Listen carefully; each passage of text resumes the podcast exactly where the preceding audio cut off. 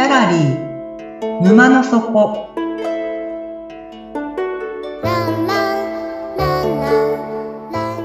これは月に2回だけオープンする不思議なギャラリー沼の底で店主のオセアンと織りなす抽象画の世界のお話。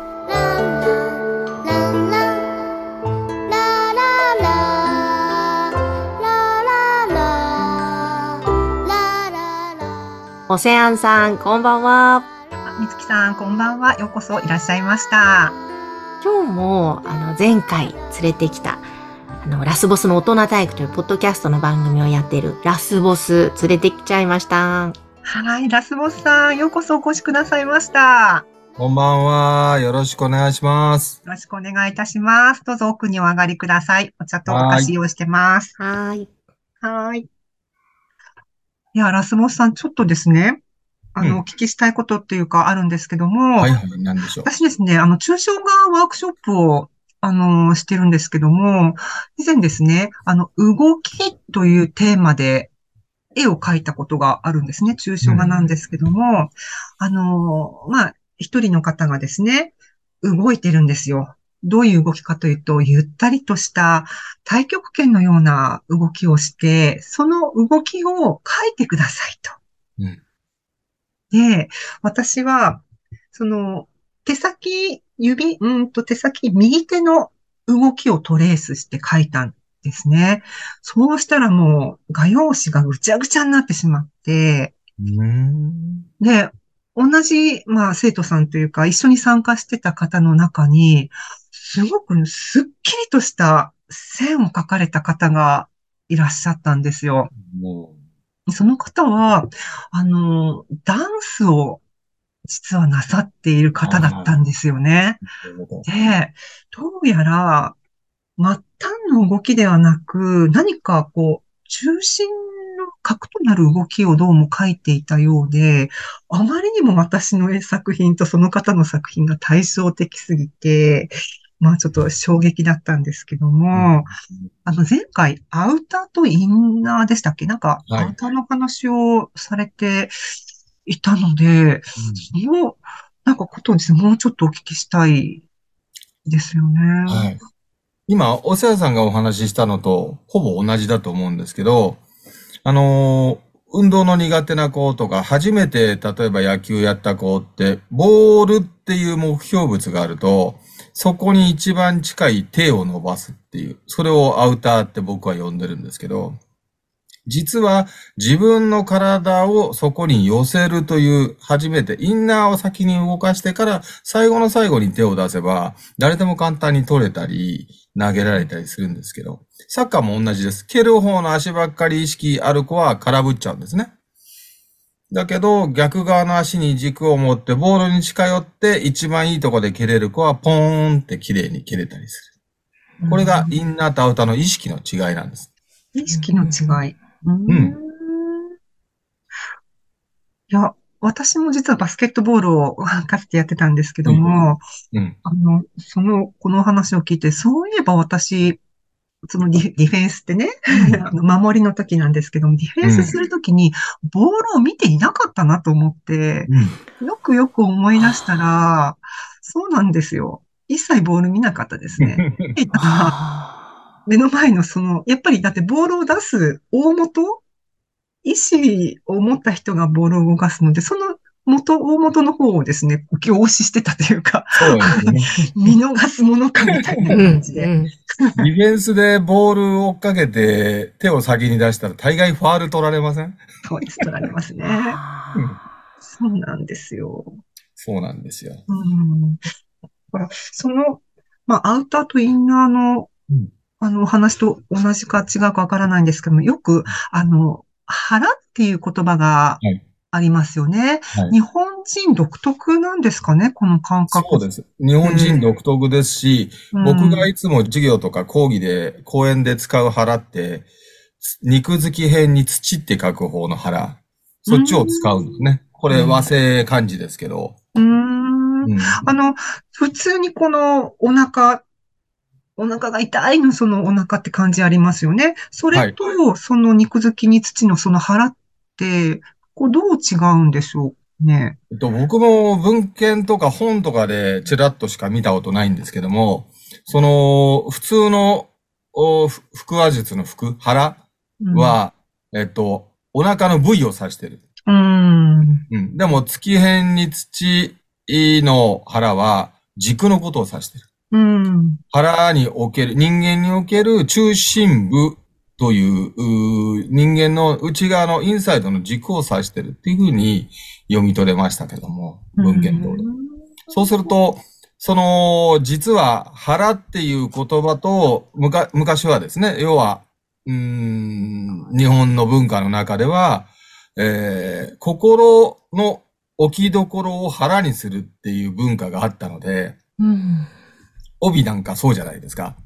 うん。あと、聖火丹田とか、腹意識呼吸とか、全部落ち着くために腹を据えるとか、は腹を割るとか、腹に関する、うことわざとか、言葉って、すごくそういう精神を表すことが多いですよね。うんやっぱりじゃあ腹というのは日本人独特の身体感覚であり、あとはこの考え方は精神あの、ね、僕は軸っていうのを研究してて、体の体軸ですね。うん、はい。で、体の軸が崩れちゃうと姿勢が崩れちゃうので、例えば運動してても姿勢崩れるとすぐ怪我しちゃうとか、うん、怪我しやすい子って軸がすごくブレてるとか、うん、それから、あと、かけっこなんか一番わかりやすくて、うん、一生懸命頑張って走るって言ってる子って軸ブレブレでバラバラで、一生懸命動かしてるのに速く走れない子っているじゃないですか。はい。もうちょっと軸をきちっと締めてこうやったら速く走れるよって言うんですけど、わかんないんですよ。うん。なんでわかんないかっていうと、軸っていうものは意識の世界のものなので、うんうん。はい。意識しなければ、大人でも軸なんて意識しないで生活をしているので、わ、うん、かんないです。初めて意識して、あ、ここが軸かなって思った時に初めてできるのが軸。実はさっきの腹も普段は意識してないです。腹意識呼吸だって、あの、寝ながら腹意識呼吸してる人って多分いないと思うんですけど、大概強意識呼吸で、あの、それ相当な達人、ヨガの達人か、その変人だと僕は思ってるので。うん。はい。そうすると、意識された時に初めてできるものが軸、うん、意識された時に初めて吸えるものが腹っていうふうに、うん、ようやくこう結論が見えてきたっていうか、最近。うん、はい。でもこれ、うん、ラスボスに腹の話を教えてもらって、はい、歩いてる時とか、座ってる時も、まあ大抵普段忘れがちなんですけども、あ、そうだ、腹腹腹と思って、腹に意識をして歩いてみよう、意識して座ってみようって意識した途端に変わるんですよ。歩き方とか、座り方とか、なんかから、体のあり方というか置き方みたいなのが。多分それを本当に無無意識でも普段常にやると、これだいぶね、体にとっても楽だし、生き方も楽になるんだろうなと。すごい思う。特にあの、5、60代の方に説明をしたときに、腹に意識して階段登りましょうっていうと、なんか、どっか旅行に行って、いつも階段とかあると、しんどくて、筋肉痛になったり、次の日だるくてっていう方が、お腹に意識しただけで、腹意識しただけで、全然痛くならなかったよって言っていただいたこともあったので、でも何にも歩き方は変えてないんですよ。アウターは全く変えてないんですよ。そうなんですよね。意識だけを変えたっていうことですか？意識を変えた。ああ、なるほど。いや、なんていうんですかね。昔の日本人、まあ、昔私生きてなかったの、100年前は生きてなかったので何とも言えないんですけども、なんか、昔の方たちって、頭で考えるのではなくて、なんか腹で考えていたような気がするんですよね。その、私がそのバスケットをかつてやってた時に、まあ結構有名な方にですね、クリニックしていただいたことがあったんですけども、その方がですね、バスケットボールは芸術なんだって言い出して、もう、なぜかというと、頭で考えていたら遅いと。うん、うん、とにかく、感性が必要だと言われたんですよね。だから、よっぽどその時間があるとき、中長期の計画を立てるときには、じっくり多分本を読んで、いろんな方のこう知識を吸収して考えた方がいいんだろうけども、もっとこう、切羽詰まったというか、もう今ここで何か瞬時に判断しなければいけないとき、その時は頭じゃなくて、まあ多分腹なのかなって、まあ、でもその、私結構植物をね、こう観察するのも好きなんですけども、その、いきなり、ごめんなさい、いきなり植物の話になっちゃって、彼らも生存戦略があるわけですよ。で、それをね、知れば知るとほどすごく面白くって、で、害虫が来たら仲間に来たぞって知らせるとか、あとは、うーん、花粉をこう運んでくれる昆虫とか鳥とかをどうやってこう自分のところに引き寄せられるかとか、で彼らね、植物って頭、脳がないじゃないですか。一体どこで考えてるんだろうって思うときに、考えるって多分脳だけじゃないんだろうなって思ったりするんですよね。そういったときに昔の日本人ってじゃあどこで考えていたのかというと、まあ多分腹腹で多分決めてた決めてたっていうのかな？よ くわからないんですけど。なんかね、そんな気がするんですよね。でもそのまんま腹を決めるってことわざあるじゃないですか。ありますね。その通りなんだと思います。うーん。で、お世話さん言ったことって多分これからめちゃくちゃ重要になってくるって僕は完全に思ってるので、お、完全にどうしてですか？だって AI の頭の時代じゃないですか。農家社会に完全になるのに、皆さん人間はそこにばっかり奪われちゃって、そっちにばっかり行ってるけど、体置き去り、腹置き去り、心置き去りのうん。世界がやってくることを、みんななんとなく薄々は感じてるのに、そこを言葉にする人があまりにも少ないので、うん。お世話さんぜひそれをこの番組を通じて皆さんにお伝えされるといいのかななんて思います。